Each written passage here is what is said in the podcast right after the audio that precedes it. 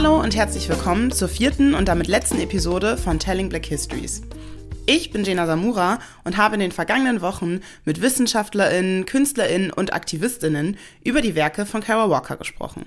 Ihre Ausstellung A Black Hole is Everything a Star Longs to Be in der Schüren Kunsthalle Frankfurt zeigt erstmals Arbeiten aus Kara Walkers Archiv. In ihrer Kunst verarbeitet sie diverse Themen.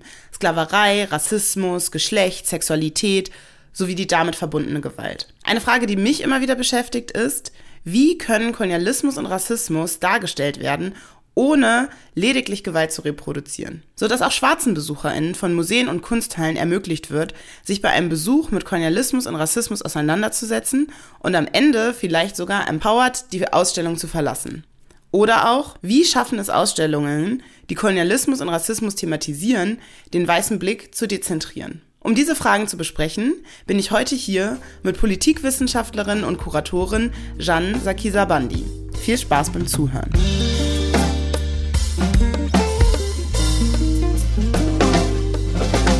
Hallo Jeanne, schön, dass du da bist. Hallo Jenna, schön, dass du mich eingeladen hast. Magst du dich zum Anfang einmal vorstellen, auch mit deinen Pronomen? Mhm. Mein Name ist Jeanne Sakisavandi. Meine Pronomen sind sie, ihr. Ich würde sagen, ich komme aus der politischen Bildungsarbeit mit Schwerpunkt auf Race, Gender und Klasse vor allem und wie diese drei nochmal miteinander interagieren und arbeite jetzt aber seit einigen Jahren vermehrt im kuratorischen Bereich und gerade mache ich eine digitale Ausstellung für die ISD, Initiative Schwarze Menschen in Deutschland. Kannst du uns darüber ein bisschen erzählen, über dein aktuelles Projekt? Also worum geht es in der Ausstellung? Ich bin noch ganz am Anfang, deswegen so viel kann ich gar nicht erzählen, aber das Thema wird auf jeden Fall sein schwarze deutsche Geschichte, anfangend mit dem deutschen Kolonialismus und wir enden quasi mit der DDR, also mit Nachkriegsdeutschland. Und es geht eben darum zu erzählen, dass schwarze Menschen einfach schon sehr, sehr lange in Deutschland sind und all diese verschiedenen Epochen mitgelebt haben und aber häufig sehr andere Geschichten erzählen können als weiße Dominanzgesellschaft. Ja, definitiv. Beinhaltet das auch dann Mauerfall oder hört es quasi mit der Gründung der DDR auf oder mit dem Ende der DDR? Also wir haben uns da immer so sehr exemplarisch Biografien rausgesucht, die wir ganz interessant finden. Der Mauerfall an sich thematisieren wir, glaube ich, gar nicht so sehr. Aber das ich sag mal, das Dasein von Vertragsarbeitern in der DDR, vor allem Vertragsarbeiter aus Mosambik, weil das ja am Ende des Tages auch keine abgeschlossene Sache ist, wenn man daran denkt, dass viele Vertragsarbeiter ihren, ihren Lohn nach wie vor nicht erhalten haben und in Mosambik weiterhin ähm, ja. Proteste stattfinden und sowas. Ja. Genau, man muss halt irgendwo eine Grenze setzen, aber wir überlegen jetzt schon quasi eine Fortsetzung von diesem Projekt zu machen. Okay, wow. Ja, da ist die Geschichte ja auch noch nicht vorbei, ne? Genau. Genau, im vergangenen Jahr warst du auch Co-Kuratorin der Ausstellung Hingucker, Kolonialismus und Rassismus ausstellen. Die Ausstellung wurde in der Bildungsstätte Anne Frank gezeigt. Kannst du uns ein bisschen erzählen, worum ging es denn in der Ausstellung und welche Objekte waren zum Beispiel Teil der Ausstellung? Ja, gerne. Die Hingucker-Ausstellung war jetzt vom letzten Jahr Oktober bis dieses Jahr August in der Bildungsstätte zu sehen. Und das Thema war zum einen erstmal überhaupt deutschen Kolonialismus zum Thema zu machen. Ist ja nach wie vor so eine Sache, die gerne verdrängt wird, dass auch Deutschland eine sehr aggressive koloniale Expansion durchgeführt hat. Stichwort Völkerschauen, die ja auch in Deutschland stattgefunden haben und vor allem aber auch nochmal Kolonialismus konkret in Frankfurt zu lokalisieren. Ja, definitiv. Also dass es nichts gewesen ist, was nur in den großen Städten oder nur in Berlin passiert ist, sondern auch in Frankfurt. Was sind so Beispiele von kolonialer Geschichte in Frankfurt? Also gibt es da bestimmte Orte oder bestimmte auch Biografien, die ihr dann zum Beispiel thematisiert habt von Menschen, die in Frankfurt gelebt haben? Ja, einiges. Also was jetzt in der Ausstellung thematisiert wurde, war eben, dass Völkerschauen auch hier im Zoologischen Garten stattgefunden haben. Oh, wow. Und da haben wir vom Historischen Museum hier in Frankfurt eine Leihgabe bekommen.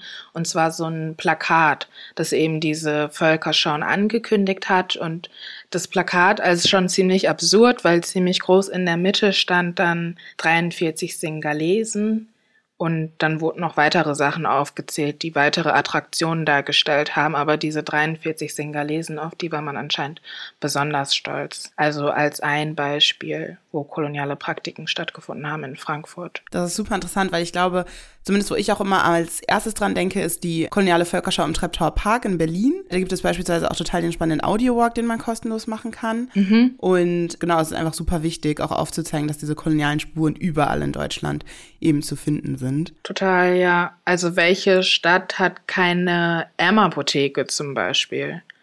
Lauter solche Sachen, ja. Ja. Genau, und neben halt dem Thema Kolonialismus, dass das einmal gesetzt wird, war uns schon auch wichtig, die Geschichte des deutschen Kolonialismus aus einer Perspektive der Widerständigkeit zu erzählen. Also auch da haben wir versucht, mit verschiedenen Biografien zu arbeiten. Beispiel Quellen Dumbe ist ja auch eine Person gewesen, die im Treptower Park bei dieser großen Völkerschau Teil gewesen ist. Genau, das ist ja eigentlich schon eine recht aussagekräftige Biografie, die von Quellen Dumbe. Ich denke da vor allem an dieses eine Bild, was von ihm gezeichnet wurde, wo er quasi das Opernglas aufsetzt und quasi die Zuschauer zurück anstarrt und damit ja irgendwie auch eine sehr wichtige Frage in den Raum stellt. Ne? Wer ist Subjekt, wer ist Objekt, wer ist Betrachter, wer wird hier gerade betrachtet? Und das ist, glaube ich, auch so ein bisschen der rote Faden, der sich durch die ganze Ausstellung durchziehen sollte. Ja, quasi Ausstellungspraxis an sich nochmal kritisch zu reflektieren. Ja. Also zu schauen, woher kommt diese Ausstellungspraxis und welche Geschichte haben schwarze Körper in Ausstellungspraxis? Also es ist ja eine sehr lange Geschichte auf jeden Fall, aber keine besonders schöne. Das heißt, diese Ausstellung hat sehr viel versucht zu verhandeln. Da denke ich so direkt an die Frage von, erstmal durch welchen Blick sehen wir all das in jeglichen Ausstellungen. Also es gibt ja auch aktuell oder einfach auch schon sehr lange tatsächlich eine sehr große Debatte um Museen und mhm. über vor allem anthropologische, ethnologische Museen. Was wird dort ausgestellt? Wie wird dort Kultur essentialisiert? Und wer guckt sich das dann an? Und was ist überhaupt die Funktion davon? Also ich finde auch immer die Funktion dahinter super interessant, mhm. sich zu fragen, warum werden bestimmte Menschen oder Regionen auf eine bestimmte Art und Weise dargestellt? Mhm. Genau, das betrifft jetzt natürlich vor allem Anthropologie archäologische Museen, mhm. aber auch eben andere Ausstellungen. War das dann quasi auch das Ziel eurer Ausstellung, zu sagen, so, wer guckt überhaupt hin und auch so zurückzublicken durch die Perspektive von schwarzen Menschen in Deutschland? Genau, ja. Und vor allem, naja, die Geschichte auch mal aus einer anderen Perspektive zu erzählen und quasi auch nochmal zu betonen, so seitdem es koloniale Expansion gibt, gibt es eben auch den Widerstand. Und dieses Bild von Quellen Dumbe, was ich gerade beschrieben habe, das ist tatsächlich auch das Eingangsbild. Also man kommt in die Ausstellung rein und sieht als allererstes Quellen Dumbe. Wird direkt angestarrt, während man guckt. Genau, man wird direkt angestarrt. Auch weil ich persönlich häufig also die Bildungsstätte ist ja kein Museum. Die Bildungsstätte arbeitet auch mit Ausstellungen und versteht Ausstellungen als Form der politischen Bildungsarbeit.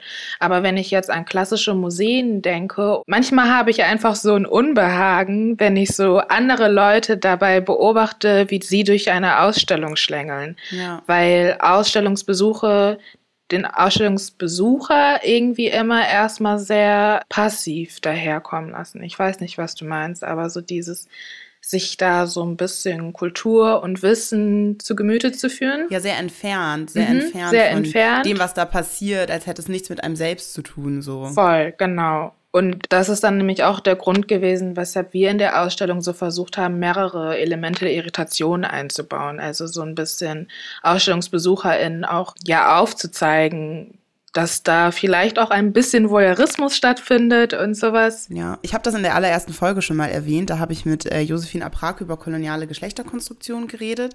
Und es gibt ein, ein Video über eine Ausstellung von Kara Walker, das heißt The Audience. Und da geht es genau auch um die Frage, wer guckt wie, wer betrachtet was. Genau, es ist so eine riesengroße Swings, mhm. die eine schwarze Sklavin darstellt, aber tatsächlich aus weißem Zucker gemacht ist. Mhm. Und genau, ich weiß nicht, ob du das Video kennst, aber es ist total interessant zu sehen, wer betrachtet wie diese Werke. Wir gehen später noch auf Carol Walker ein, mhm. deshalb hebe ich mir so ein bisschen auf, aber das würde ich auf jeden Fall gerne auch nochmal von dir dann erfahren, wenn man dort halt sieht, dass viele weiße BetrachterInnen das eben für diesen Voyeurismus total stark nutzen und dann Bilder machen mit dieser Skulptur. Aber man sieht zum Beispiel schwarze Menschen, die anfangen zu weinen, mhm. weil diese Skulptur mhm. ihre Leidensgeschichte irgendwo auch erzählt. Mhm. Genau, dazu aber später mehr. Ja. Erstmal noch vielleicht zu der Ausstellung, über die wir jetzt gerade geredet haben. Das können wir natürlich auch zu Kara Walker und der Ausstellung in der Schirn verbinden. Aber einmal so die Frage, was waren jetzt für dich auch als Kuratorin Hürden bei der Dar- und Ausstellung von Kolonialismus und Rassismus? Was ist daran schwierig? Wo sind so mhm. Spannungsfelder oder was sind Gedanken, die du dir oder die ihr euch im Team gestellt habt? Sehr unterschiedliche Gedanken. Also zum einen mache ich mir im Nachhinein oft Gedanken, in was für eine Zeit ist diese Ausstellung gefallen es war halt der Herbst nach dem Sommer, wo so viele Demos zu George Floyd und antischwarzem Rassismus gewesen ist. Genau, aber die Ausstellung war schon vorher geplant, aber trotzdem, ja, ist es einfach eine recht turbulente Zeit gewesen und dann sich als schwarze Person irgendwie direkt in die Arbeit zu werfen, die so nah an der Thematik ist, das macht was mit einem. Genau, das einfach nur zu meiner persönlichen Situation als Kuratorin oder Co-Kuratorin dieser Ausstellung. Kann ich aber total nachvollziehen, also dann auch so tief nochmal da reinzugehen und wirklich zu sehen, wie krass diese historischen Kontinuitäten sind und sich auch zu fragen, so, was haben Kämpfe in der Vergangenheit vielleicht gebracht und wo sind wir dann heute? Mhm. Aber vor allem habe ich auch lange nachgedacht, wen möchte man mit so einer Ausstellung eigentlich adressieren? Ja weil dann sich ja auch voll viele Anschlussfragen stellen. Welchen Ton möchte ich setzen? Also so rein kuratorische Gedanken. Wie, wie möchte ich BesucherInnen empfangen? Wie möchte ich sie entlassen? Genau, solche Fragen. Und dann natürlich über allem steht auch immer so dieses Ding von, dass man keine Gewalt reproduzieren möchte. Ja. Und damit meine ich jetzt nicht nur gewaltvolle Darstellungen, rassistische Darstellungen, sondern auch das, was ich am Anfang angesprochen hatte, so diese tradierten bestimmten Rollenverständnisse von wer ist Objekt, wer ist Subjekt, wie kann man die irgendwie gut stören. Genau, und das sind, glaube ich, Fragen, die werde ich mir bei jedem Ausstellungsprojekt immer wieder aufs Neue ähm, stellen müssen. Ja, vor allem so in Deutschland in einer weißen Mehrheitsgesellschaft, wo diese Bildungsstätte auch sagt, wir haben einen Bildungsauftrag und gleichzeitig aber auch immer im Hinterkopf zu haben, dass schwarze Menschen da reingehen werden und dass auch schwarze Menschen eine Ausstellung in Anführungszeichen verdient haben, aus dem sie auch lernen können, ohne eben diese Reproduktion von Gewalt zu erleben und vielleicht sogar am Ende bestärkt rausgehen können. Also ich kann schon, ich war leider nicht persönlich in der Ausstellung. Es gibt aber ein Video mit dir, wo du durch die Ausstellung führst und ich habe da mhm. viel gesehen, dass ich auch, wo ich dachte, okay, das ist auch sehr bestärkend. Also für mich wäre es sehr bestärkend. Da war ganz am Ende der Ausstellung beispielsweise ein Bild von Maya Yim. Genau, diesen digitalen Rundgang. Gedichte von ihr wurden als Audioformat, glaube ich, dargestellt und irgendwie auch, mhm. ja, darauf so zu setzen. War das auch irgendwo euer Ziel? Total, ja. Also diese Maya Yim-Gedichte sind ja quasi zum Mitnehmen sogar. Also oh, schöne Idee. Das ist noch so nachhaltend. Ähm, die kann man sich dann so auf sein Handy spielen und dann, was weiß ich, auf dem Weg nach Hause in der S-Bahn nochmal hören oder so. Sowas finde ich eigentlich ganz schön. Genau. Und diese Ausstellung ist ja insgesamt so sehr reduziert von ja, von, von ihrer Aufmachung, sage ich mal, viel schwarz-weiß, viele klare Linien und sowas. Und im Prozess ist es dann aufgefallen, dass man ja häufig, vor allem als von Rassismus betroffene Person, so den Anspruch hat, möglichst neutral sich der Thematik zu widmen. Und es ist aber illusorisch, also ein illusorisches Projekt, äh, objektiv da zu sein. Also weder als betroffene Person noch als nicht betroffene Person könnte man das. Und haben uns dann im Laufe des Prozesses nochmal dafür entschieden, so an gewissen Stellen so Goldakzente zu setzen. Einmal, um eben diesen ganzen WiderstandskämpferInnen, die wir darstellen, nochmal so ein bisschen so was Würdevolles auszugeben, sie zu zelebrieren und aber auch insgesamt mit dem, mit dem Hintergedanken ein bisschen Wärme insgesamt in die Ausstellung mit reinzubringen. Also ja, das sind schon so Gedanken gewesen, wie man auch ein Publikum adressieren kann, das ganz vieles auch einfach schon weiß, was in der Ausstellung thematisiert wird. In der Ausstellung waren ja auch Porträts, Gemälde von schwarzen Personen, historischen Ereignissen, die aber dann eben von weißen KünstlerInnen kamen beispielsweise oder die durch einen weißen Blick gefärbt wurden. Wo liegen da für dich so die signifikantesten Unterschiede zwischen mhm. Selbst, Fremd und eben auch Nicht-Darstellung? Also wer wird auch nicht gezeigt? Von wem haben wir gar keine Artefakte, wer kommt in der Geschichte nicht vor, aber wer wird zum Beispiel dargestellt und dann wie wird, wird diese Person dargestellt. Mhm. Genau, was sind deine Gedanken dazu? Naja, also ich glaube, diese Frage von, was sind so die Unterschiede zwischen Selbstfremd und Nichtdarstellung, das ist ja, liegt ja vor allem in ihrer Aussagekraft. Ne? Und konkret in der Ausstellung gibt es dieses Beispiel mit Jean-Baptiste Belay. Das ist ein Haiti oder einer der haitianischen Revolutionsführer gewesen. Und er ist wurde dargestellt von einer französischen Malerin, auf den ersten Blick sehr, sehr stolz und erhobenen Hauptes und alles, ausgestreckte Brust. Genau, und man könnte auf den ersten Blick denken, es ist halt die Darstellung eines stolzen Revolutionsführers, auch einer erfolgreichen Revolution. Also Haiti war ja die erste erfolgreiche Revolution. Und auf den zweiten Blick merkt man dann halt schon, dass da dass es weitere Elemente zu finden gibt, die schon ein bisschen schwierig sind. Also zum einen steht hinter Jean-Baptiste Belay eine weiße Büste eines weißen Philosophen und es wirkt so, als würde er sich eben auf die Gedanken dieses Philosophens beziehen, der auch für die Abschaffung der Sklaverei gewesen ist. Als wäre das sozusagen der Ursprung dieser Gedanken. Genau, genau. Er leiht sich die Ideen. Auch interessant wieder so äh, in Bezug auf Geschichtsschreibung ne, und Erzählung, aus wessen Perspektive, ja. Genau. Ja, man kann, glaube ich, sagen, dass Jean-Baptiste selber nicht so dargestellt hätte. Und das meine ich dann mit Aussagekräftigkeit.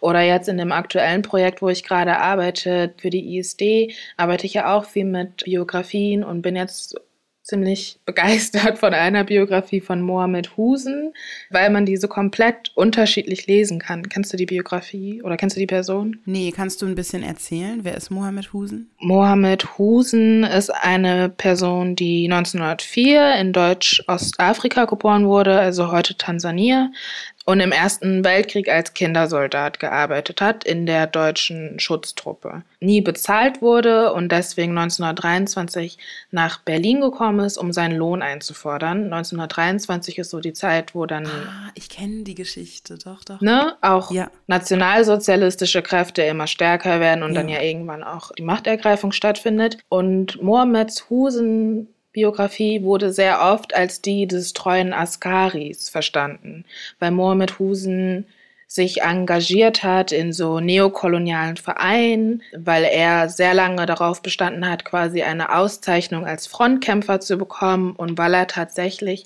als der Zweite Weltkrieg ausgebrochen ist, sich für die Wehrmacht gemeldet hat. Okay. Und dann gibt es einige Historiker, die das dann so gelesen haben, dass Mohammed Husen einfach durch und durch überzeugt gewesen ist von der Politik Deutschlands.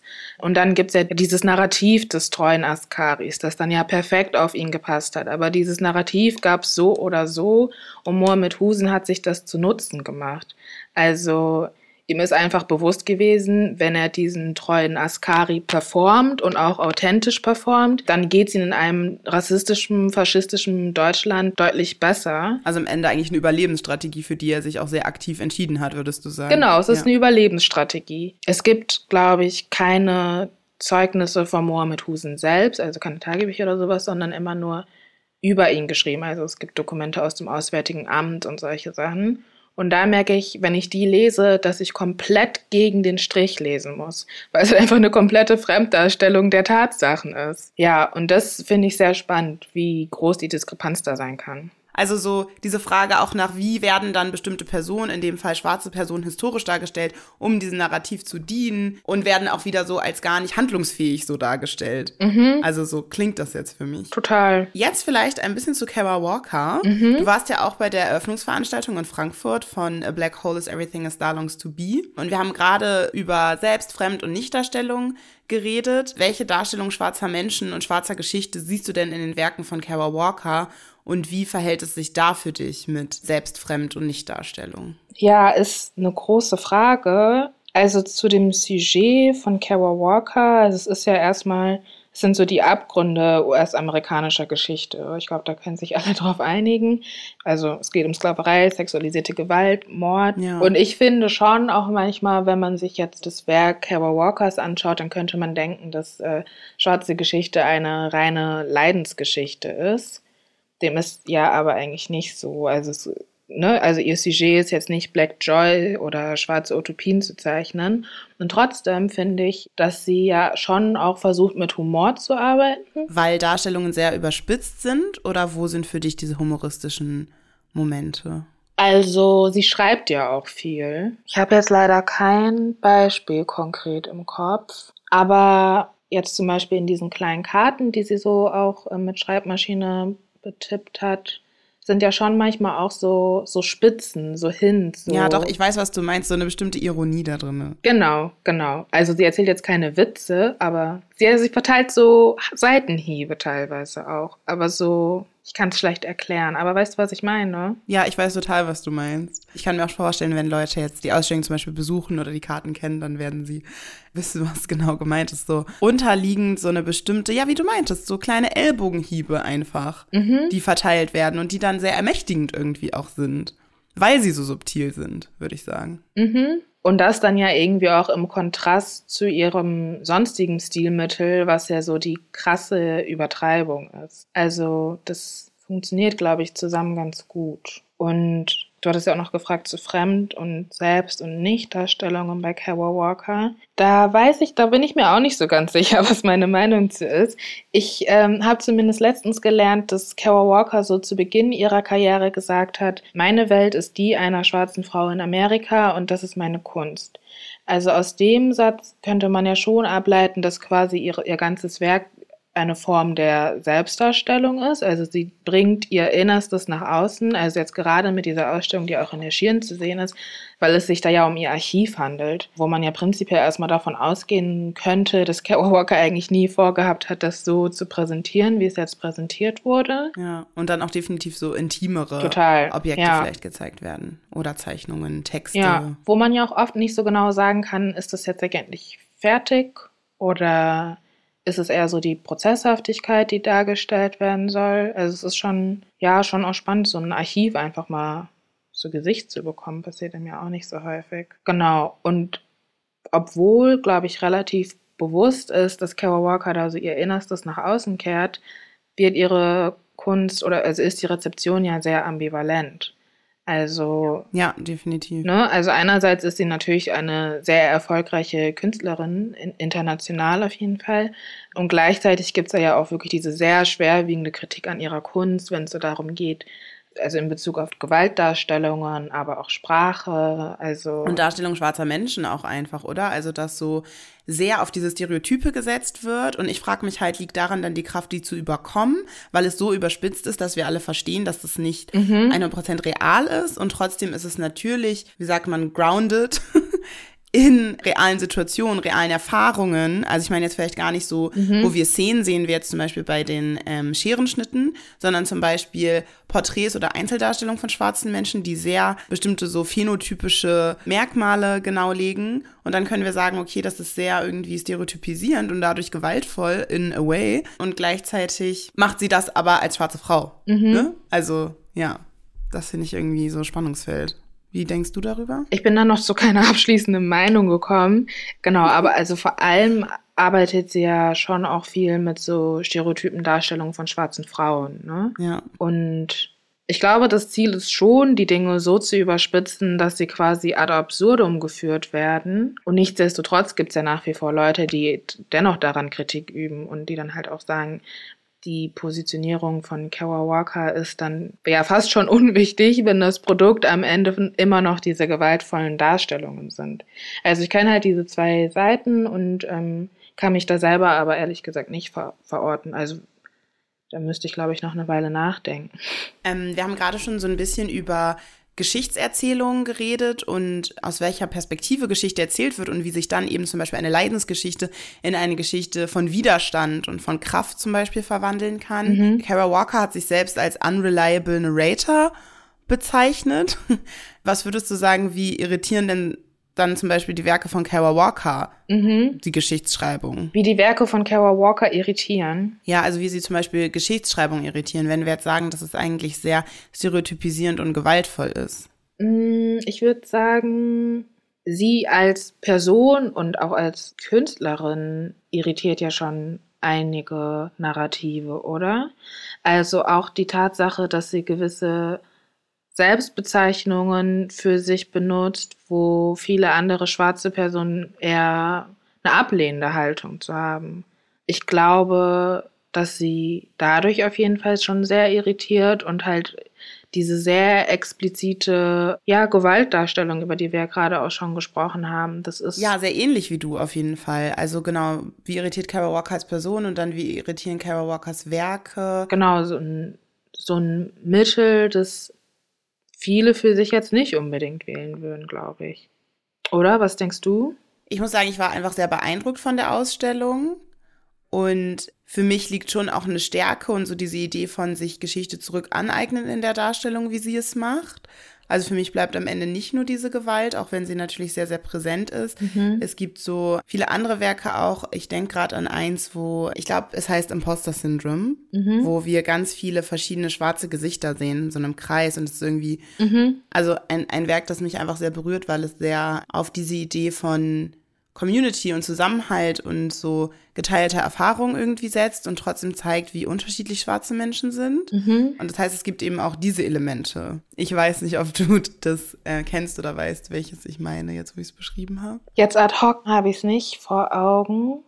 Aber du hast es ja trotzdem ganz gut beschrieben. Also ich kann es mir so ein bisschen vorstellen. Ich finde tatsächlich auch ihre, diese Obama-Gemälde finde ich irgendwie sehr interessant. Mhm. Erzähl mal ein bisschen. Weil ich jetzt noch nicht so ganz herausgefunden habe, wie die zu interpretieren sind. Also quasi, wie steht Kara Walker zu Obama? Basically, ja. Also es gibt ja mehrere und so untereinander wirken die jetzt nicht stimmig, in Anführungszeichen. Und also man weiß ja auch, dass auch in US-amerikanischer Gesellschaft so die Meinungen zu Obama irgendwie sehr unterschiedlich sind. Ne? Es ist schon eine große Sache an sich, dass es einen schwarzen US-Präsidenten gegeben hat und dann gibt es aber natürlich auch Leute, die sagen, naja, aber das alleine kann es ja nicht gewesen sein. Also man muss sich schon auch seine Politik nochmal ein bisschen genauer anschauen und wie revolutionär ist diese Politik gewesen im Vergleich zu Vorgängern. Also diese Diskussionen werden ja auch sehr viel geführt und wenn ich vor diesen Bildern stehe, frage ich mich immer, wie sich Carol Walker da verortet oder ob sie es überhaupt macht. Also man kann ja auch aus guten Gründen sagen, dass man sich nicht verorten möchte. Jetzt, wo wir ähm, auch über die USA reden und natürlich viele Werke von Carol Walker beziehen sich darauf, eben die Obama-Werke, aber eben auch historisch. Mhm. Was können wir denn mitnehmen aus ihrer Arbeit oder jetzt auch explizit aus der Ausstellung für so den deutschen Kontext? Spannende Frage. Also ich glaube, für so gewisse Bereiche kann ich persönlich schon relativ viel ziehen aus Kawawaka. Also wenn es jetzt so um meine persönliche kuratorische Praxis auch geht, dann finde ich, kann man sich bei Kawawaka, also ich finde sie tatsächlich sehr mutig.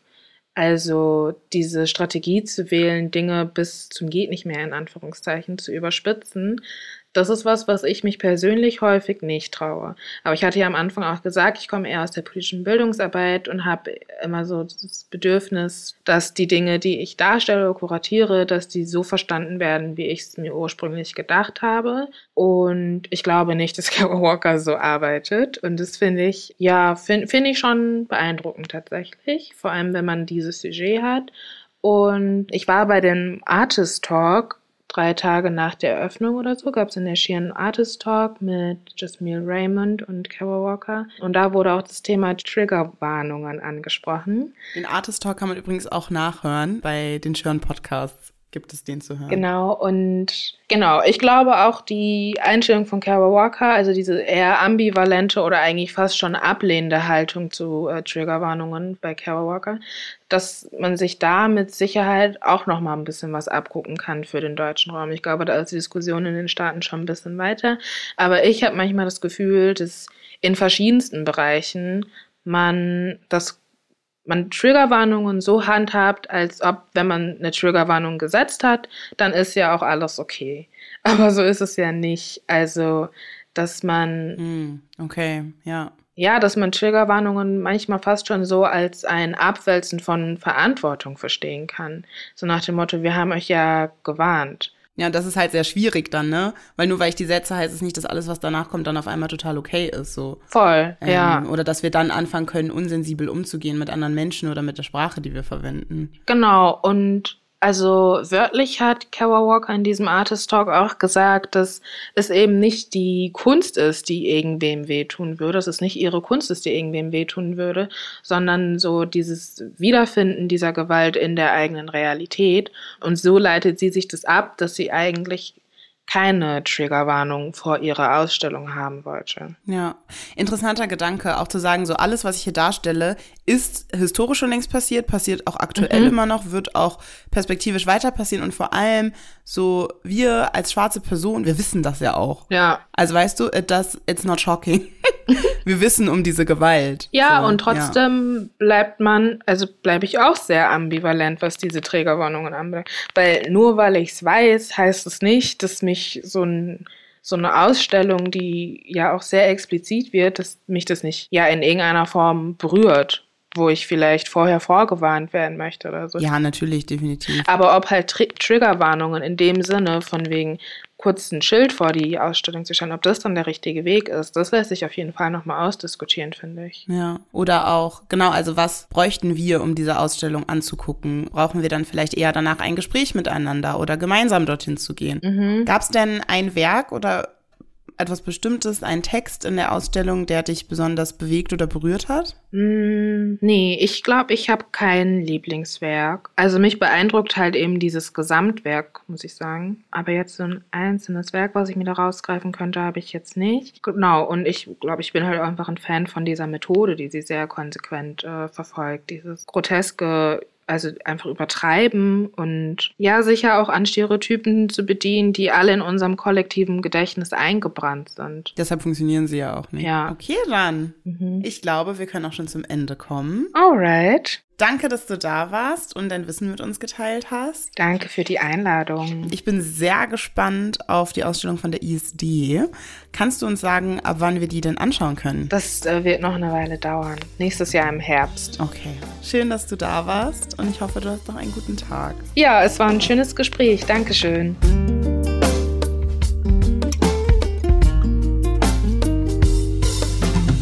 In den vergangenen Folgen haben wir über koloniale Konstruktionen von Geschlecht gesprochen, über koloniale Traumata und über schwarze Frauen in der Kunst. Dies war die letzte Folge von Telling Black Histories.